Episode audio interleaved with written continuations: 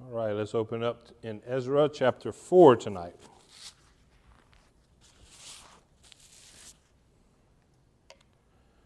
See if my glasses don't fog up here. so, Ezra chapter 4. We are going to see the Jews going back into the land. To remember last chapter, laying the foundations of the temple, uh, going off the orders that Cyrus had gave them to go back and occupy the land and to build the temple and to build the city again. And so they're doing that. And we see here as the temple is being built, the surrounding areas and the people in the surrounding areas who were heavily into Baal worship and Asherah and also God or Yahweh was mixed in in that worship, and we'll see a little bit about that later. Uh, but they, they sought to become part of what was going on with the Jews. They wanted to have their hands in it as well. And had they been permitted to do so, they would have no doubt taken over that whole enterprise or building of the temple. Not only the physical building of that temple, but we can pretty much say that they would have taken over the worship in that portion of the temple and drove it right back to, and the people of Israel right back into idolatry, which they were brought into captivity for. So, including these people who were in the surrounding areas, uh, there probably would not have been worshiping according to the law of Moses. I'm pretty sure they would have had priests that would not have been in the line of Aaron, and then they would have been down the same route that they were in 70 years earlier, worshiping these idols. The question here with the people was not a question of their race, but it was a question of the religion that they would have brought in. I'm pretty sure that if they would have came in, the worship of God, the true worship of God, would have been at stake and would have probably been driven out of that area by these people who were not of God and did not have the intentions of God to come in and to help build. So the foundations were laid, the work was in progress, construction was moving forward with the temple. And you can be sure whenever God is building something and moving something, Satan is not far behind to seek and destroy it. And we're going to see what the enemy does here. Not only Satan, who definitely had his fingers in it, but the people uh, of the land would bring. So we're going to start in chapter 4. We're going to see right here the enemy already starting to try to defame the people of God, bring accusations against them that were not necessarily true. So let's go ahead and start in verse 1. It says, Now, when the adversaries of Judah and Benjamin heard that the descendants of the captivity, uh, captivity were building the temple of the Lord God of Israel, they came to Zerubbabel and the heads of the fathers' houses and said to them, Let us build with you, for we seek your God as you do. And we have sacrificed to him since the days of Esarhaddon, king of Assyria, who brought us here. But Zerubbabel and Jeshua and the rest of the heads of the fathers' houses of Israel said to them, You may do nothing with us to build a house for God but we alone will build to the Lord God of Israel as King Cyrus, the king of Persia, has commanded us. So we see these people coming in, and I'm pretty sure whenever they approached Zerubbabel and they're coming to want to help build the temple, their intentions were probably not bad. I'm pretty sure they didn't come in thinking, we're going to destroy this temple, we're going to take over these people because they're, they're small in number, and uh, that's the way it's going to be. I believe they went in with the right intentions. They didn't go in looking at themselves as the enemy to the Jews. And, they, and I'm pretty sure the Jews, that uh, they were thinking that the Jews were not going to think that we were enemies. Hey, guys, we're coming to lend a helping hand. Let us help you build this temple. We worship God just like you do. And we hear that a lot in our society today with several different religions, being the Mormons or the Jehovah Witnesses. They'll tell us, hey, we worship God just as you do. But in reality, they're not worshiping the same Jesus.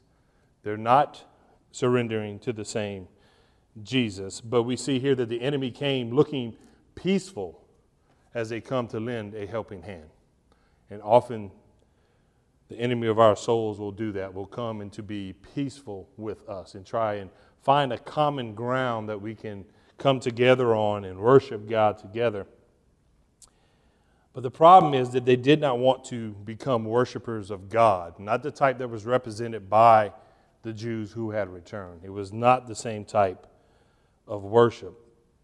They wanted a comfortable worship of God, the kind that would be able to add a little bit of this or a little bit of that. Let's add a little bit of Baal worship along with worshiping Yahweh. Let's add a little bit of the Asherah working, worshiping with Yahweh or Moloch. Let's add some of that in as well as we worship Yahweh. And that was not the intention of the Jews going back to build the temple. That was not the intention of what God had. And I think many in our church today, they want to live a comfortable worship of God. They want to come sit in our pews, worship God, listen to a good word on Sunday, but they may live like hell the rest of the week. And that is not the kind of worship that we are called to to worship God. He calls for us to be dedicated to the work that He has for us. He calls us to be dedicated to worship of Him. He has a jealousy for His people, that He wants us to worship Him because He knows if we go off to worship other things that it is not good for us. We have a jealous Father, and that is a good thing, that He cares for us in that manner. And we notice here that it was when the adversaries heard that the temple was be, being built to the true living God that they could not join. Now that they, they've heard that Zerubbabel said, No, we don't want to have anything to do with you. He says in verse 3, it says, You may do nothing with us to build a house for our God. Separating themselves from an immoral world and idolatrous people. And how many of us need to maybe do that in our own life? Separate that idolatrous world away from our worship of God. Or maybe even separate uh, relationships so that our worship of God is not tainted or poisoned by their ways. Call that a divine disconnect getting away from those people who will bring us and our faith down. But it's funny how the enemy doesn't show up when he, when he, whenever he thinks that you're not serious about your faith. You know, I don't think that people would have showed up here if they didn't think that these people were serious about the worship that they were going to give to God. So the enemy often doesn't show up when he thinks we are not serious about our faith. But as soon as we become serious about our faith, that's when we're a threat to him and his, his agenda, and he'll show up. And he'll try and show out on us to, to condemn us, which we'll talk about condemnation a little bit later, but try and condemn us and get us to feel guilty for what we have done in our past. And we're going to see here as these people in the surrounding areas are going to write a letter back to the Persian king, accusing them of things that had happened in the past. And often that past will come back. Now, these people who were in the surrounding area, no doubt, some of them were Assyrians, but they were also a group of people which we learn about a little bit more in the, in the New Testament, but the Samaritans. Remember the Samaritan lady that was at the well that Jesus spoke to. So we have here many years earlier, we had the 10 northern tribes that got carried off into captivity by the Assyrians. And often, what the Assyrians would do would transplant these people they took captives into different communities and what have you. And at this particular moment, those who were residents of that northern kingdom, maybe the Assyrians and the surrounding people, they were having a problem where mountain lions were coming to kill the inhabitants of that land. And they were thinking that uh, at that time, they often looked at gods as regional gods. Not God like we look at God, who's the God of the whole world, the galaxy, the universe. But they would look at regional gods. So they're thinking here that these lions, lions killing the people in these in this inhabitants was because of the local god Yahweh was causing this to happen. So they would write back up to the king of Assyria at that time and ask them to send priests who was in service to Yahweh to come back into the land to where maybe they could sacrifice or say a prayer or whatever it may be to drive these mountain lions away, that the, their God would be appeased with the worship that they would give them. And eventually, with that thinking, these priests and these, these Jews that were moved back in would eventually intermarry with the people of the land and would eventually create a new race of people called the Samaritans. So we see some of that here, the Samaritans, as well as others who are living in that area wanting to come and worship and to help build this temple. But as we had just said, Zerubbabel and the, and the fathers, the leaders of that place said, We will have you do nothing with us because their motives and their agenda was not in line with what God wanted done for that temple. So we see here saying that they will not do it, but it seems that the enemy's tricks seem to be the same. And we see whenever this type of thing happens, when there's a move of God, there's always wants to have persecution on believers. Whether it's the, the history of the Jews who were persecuted all the way through, even to, to modern times, or us here the church being persecuted for the work that God wants us to do. We look out, and we'll talk about that in a minute too, about in California, how the persecution is heavy, where they don't want to open up churches. And they're they're considering uh, wanting to close those churches, those places of worship. And as we look through church history, you can just look at the Roman Empire itself and how much persecution was brought on the church. But in that persecution, the church strengthened and the church enlarged and the church uh, moved on and marched on as persecution came. But then the enemy notices something that persecution doesn't seem to be working, they seem to be getting stronger. So instead of seeking to destroy and fight the church, Satan joins the church. And we look at the church we have here in America, even in Europe, is really bad, where the church is not the church anymore. They're not worshiping the true and living God. They're in that, that comfort worship of God, like we saw, spoke about earlier, where they wanted to worship God in a way that made them feel comfortable. And as soon as any kind of persecution would come, they would flee from it. We have to stand firm on the Word of God. We have to stand firm on what God's mission is for us. And we also have to disconnect ourselves from anyone or anything that will come up against the church of Christ. And that's what the Zerubbabel and the people here, the Jews, were doing. It says, as they attempted here, he sees, he seeks to mix, they seek to mix religion uh, with culture and compromise. And that's exactly what the inhabitants of the land were going to do. And that has proven to be a very effective tactic today, mixing cultures in with religion. You know, often putting the culture ahead of the church. There's many cultures in, in, in the world that do that, that they, they place their, their localized culture above what the Word of God says, when it should be the the exact opposite of that, that the Word of God should be ahead of the culture. But unfortunately, across the world, we don't see that, and we see Zerubbabel here pushing them away.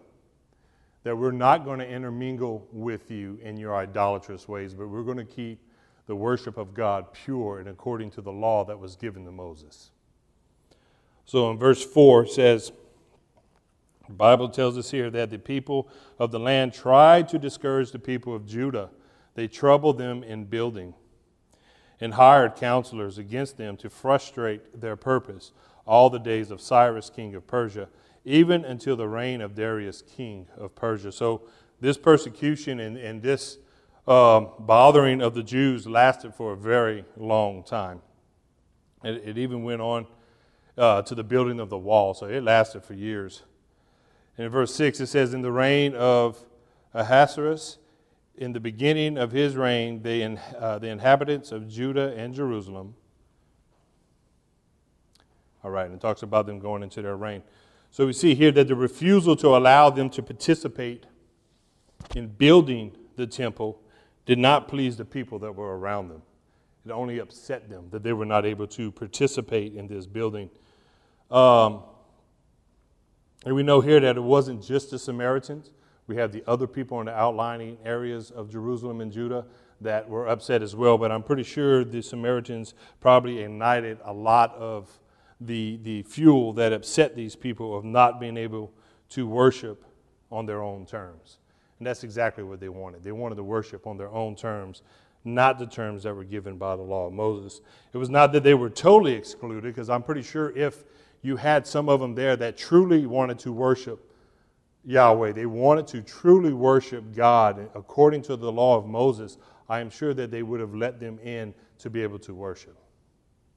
If they would have forsaken all their idols, all the other gods they worship, and had the centrality of worshiping the one and true living God, there would have been no issue. But the problem is, that they didn't want to worship Him only.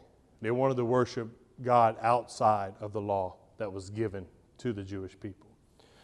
So they wanted to put their own ideas in there. So we know that the Samaritans worshiped multiple gods, and such religious acts were widespread. And this had been going on since the days of Jeremiah, and even uh, before that, these worship of these idols. And it was more of a, they would not let them in to help because it was more of keeping purity of the temple and its worship was therefore their first concern. That's what the returnees wanted. They wanted to make sure that this worship remained pure. So here we see that the people would try and stop them from building. They tried to weaken the hands of the Jews as they built this temple. No doubt that they were coming in with, I'm pretty sure, violent mobs. Sounds familiar? Coming in with political issues to try and stop them. And probably just shouting at them and and getting underneath their skin to try and stop them from building the temple was their aim because they were upset because they weren't able to join in. A little bit of jealousy there. Now we'll see that they will begin to write a letter campaign to the authorities against the people of God. And we look, we just talked about that. It sounds like our narrative today as we, as the body of Christ, start to try and navigate our way through this COVID 19 mess and the, uh, the social unrest that we are dealing with right now. Sometimes it's hard to understand what God is doing and see exactly where He is moving within the church. And it says that outside entities, as we, we see in California, will start to tell the government, hey, we, maybe we shouldn't, you know, let people come into the house of God to worship. And it's not just California, there's other states as well. Maybe we shouldn't let people come into the house of God to worship because COVID 19 may spread like wildfire. But we see everything else, everyone else gathering together for, for deeds that are contrary to God. Because we're in a warfare right now. We are not sitting in peaceful times. We are in a spiritual warfare, dealing with this Black Lives Matter and Antifa and the government. We are in a spiritual warfare right now if we don't know it. I hope you know it. And even if the government doesn't want to restrict, uh, doesn't restrict the gathering like here in Louisiana, at least we're able to meet together in the house of God. And thank God that we're able to do that. But you may have others who will try and stop the worship of God. Uh, I, believe I believe the pastor's uh, from North Carolina, his church was being vandalized because they continuously meet with each other every Sunday and every Wednesday.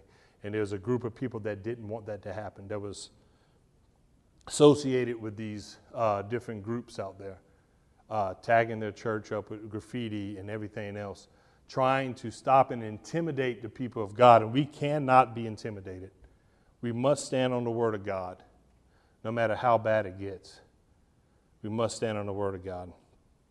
And Jesus tells us that guess what? Persecution is going to come. And we see here the people of, of Israel being persecuted by these people who were living in the surrounding areas because they were not able to build the temple with them. Because their, their brand of worship was definitely contrary to what God had set up. In verse 7, as we continue, it says, In the days of Artaxerxes, also Bishlam, Mithredath, Tabal, and the rest of the companions wrote to Artaxerxes, king of Persia and the letter was written in Aramaic, script and translated into Aramaic language. Rehum, the commander, and Shimshai, the scribe, wrote a letter uh, against Jerusalem to King Artaxerxes in this fashion. Now we're going to read some of the letter that they wrote. It says, From Rehum, the commander, Shimshai, the scribe, and the rest of the companions, representatives of Denaites, the Aphrasathites, the Tarpolites, the people of Persia and Erech and Babylon and Shushan, and Dehavites, the Elamites, and the rest of the nations whom the great and noble Osnapper took captive and settled in the cities of Samaria, and the remi- remainder beyond the river, and so forth. Verse 11, it says, This is a copy of the letter that they sent him. To Kings Artaxerxes, from your servants, the men of the region beyond the river, and so forth.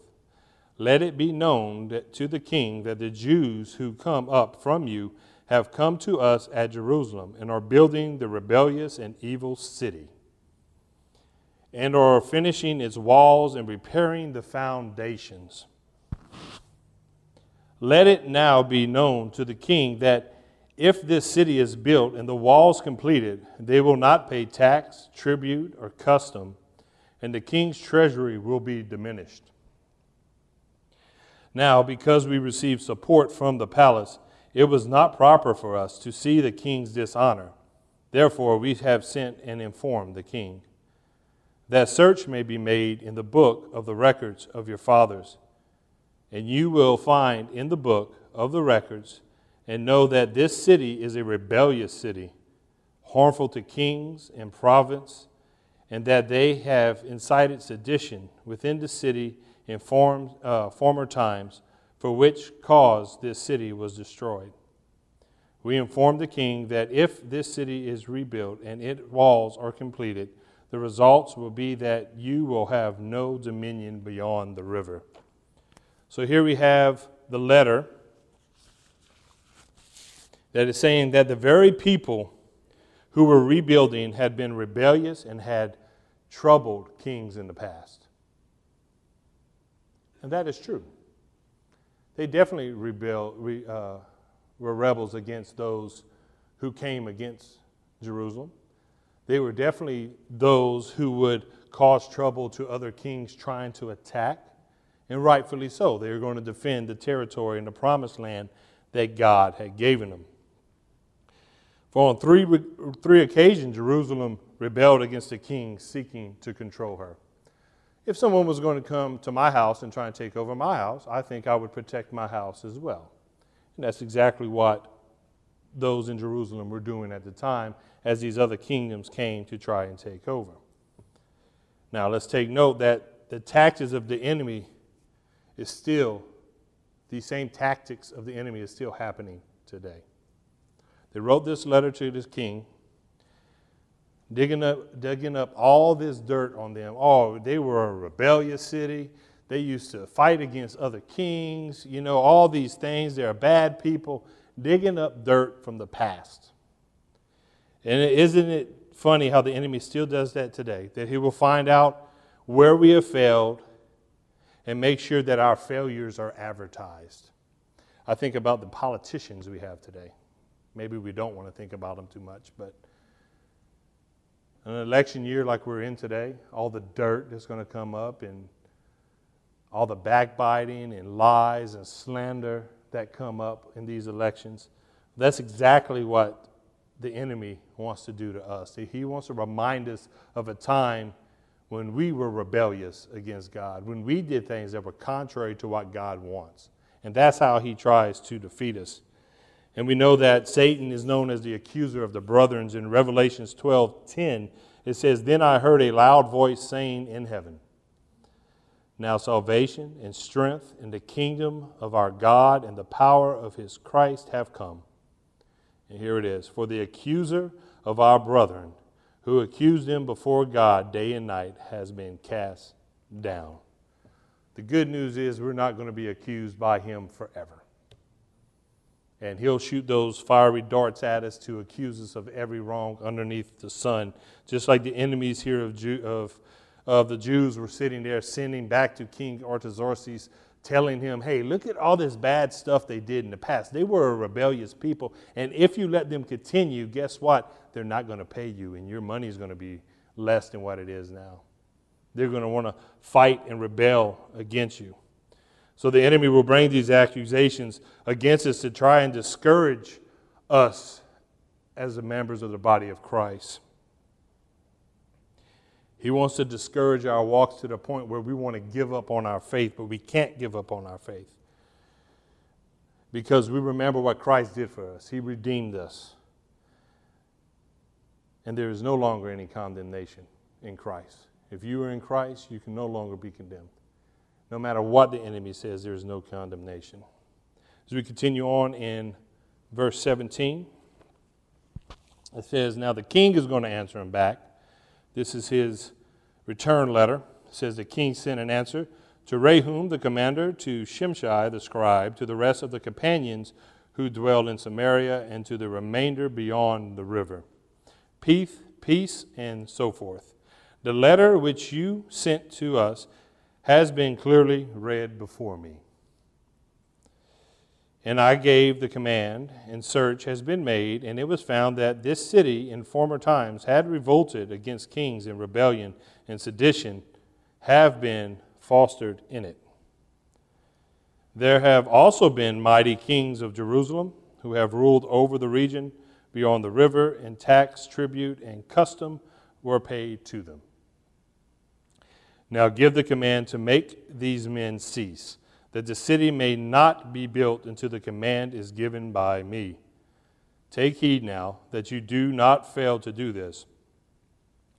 Why should damage increase to the hurt of the kings?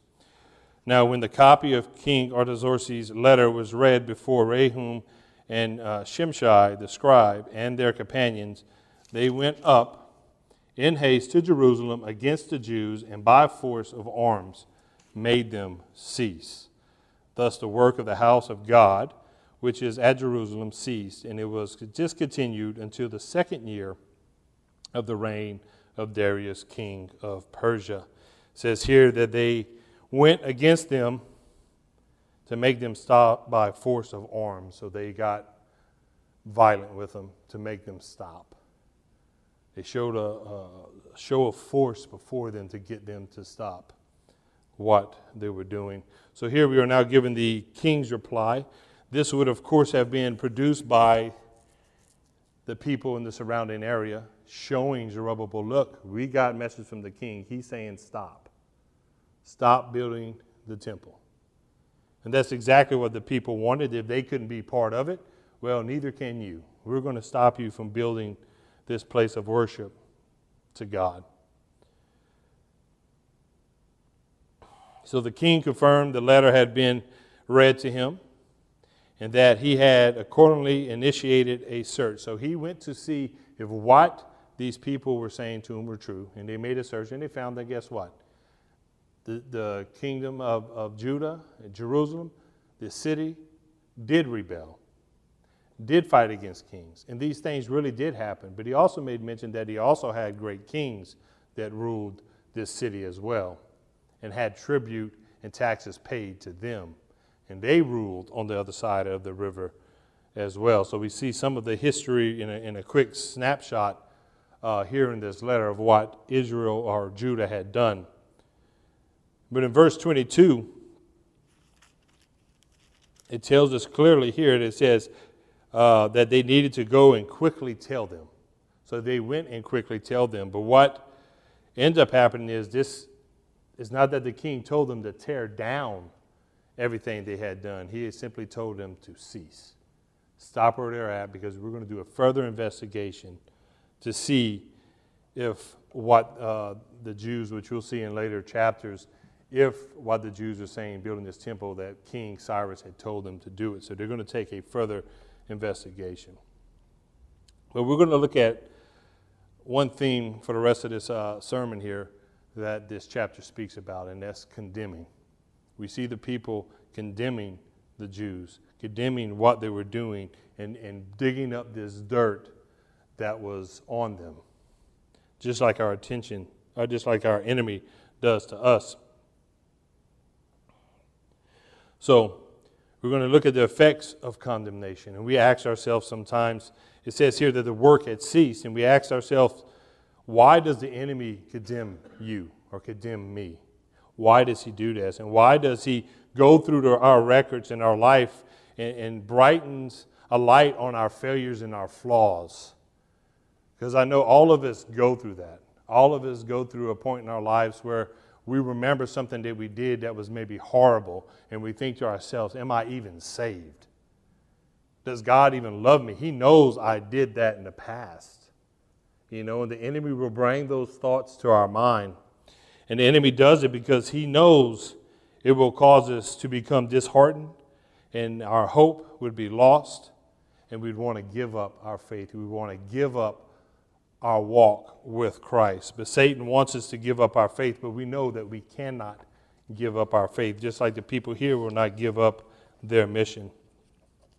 Often God's work stops when God's people feel the effects of the accusations and the condemnation. Pastors giving up on the ministry that God gave them because of accusations against them or condemnation that they feel from the enemy or just your everyday believer starts to feel this sense of depression because the enemy is weighing down hard on them, reminding them of the past that they had. But we serve a God who is bigger than that, that does not condemn us, but forgives us of that past. And we're going to ask Are you being condemned right now? And has the enemy been having a field day in your life, reminding you of your fa- failures and your shortcomings? If so, I got good news for you. God doesn't condemn us. Romans 8 1 says, There is therefore now no condemnation to those who are in Christ Jesus. Zero.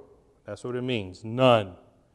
Who do the work according to the flesh, but who do not walk according to the flesh, but according to the Spirit if we are in tune with God, with His Word, and we're in tune with God in prayer, and we're in tune with God in worship,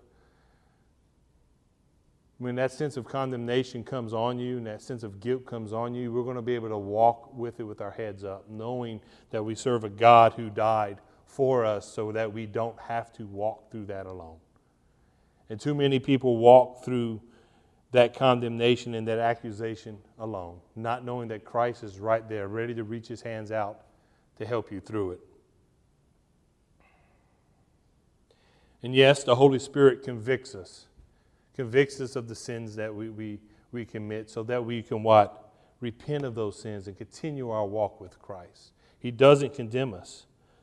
But the condemnation of Satan causes you to cease the work that he has put before you, to slow down the work that God has put before you. Whereas the conviction of the Spirit will always motivate you to continue on in your walk with Christ.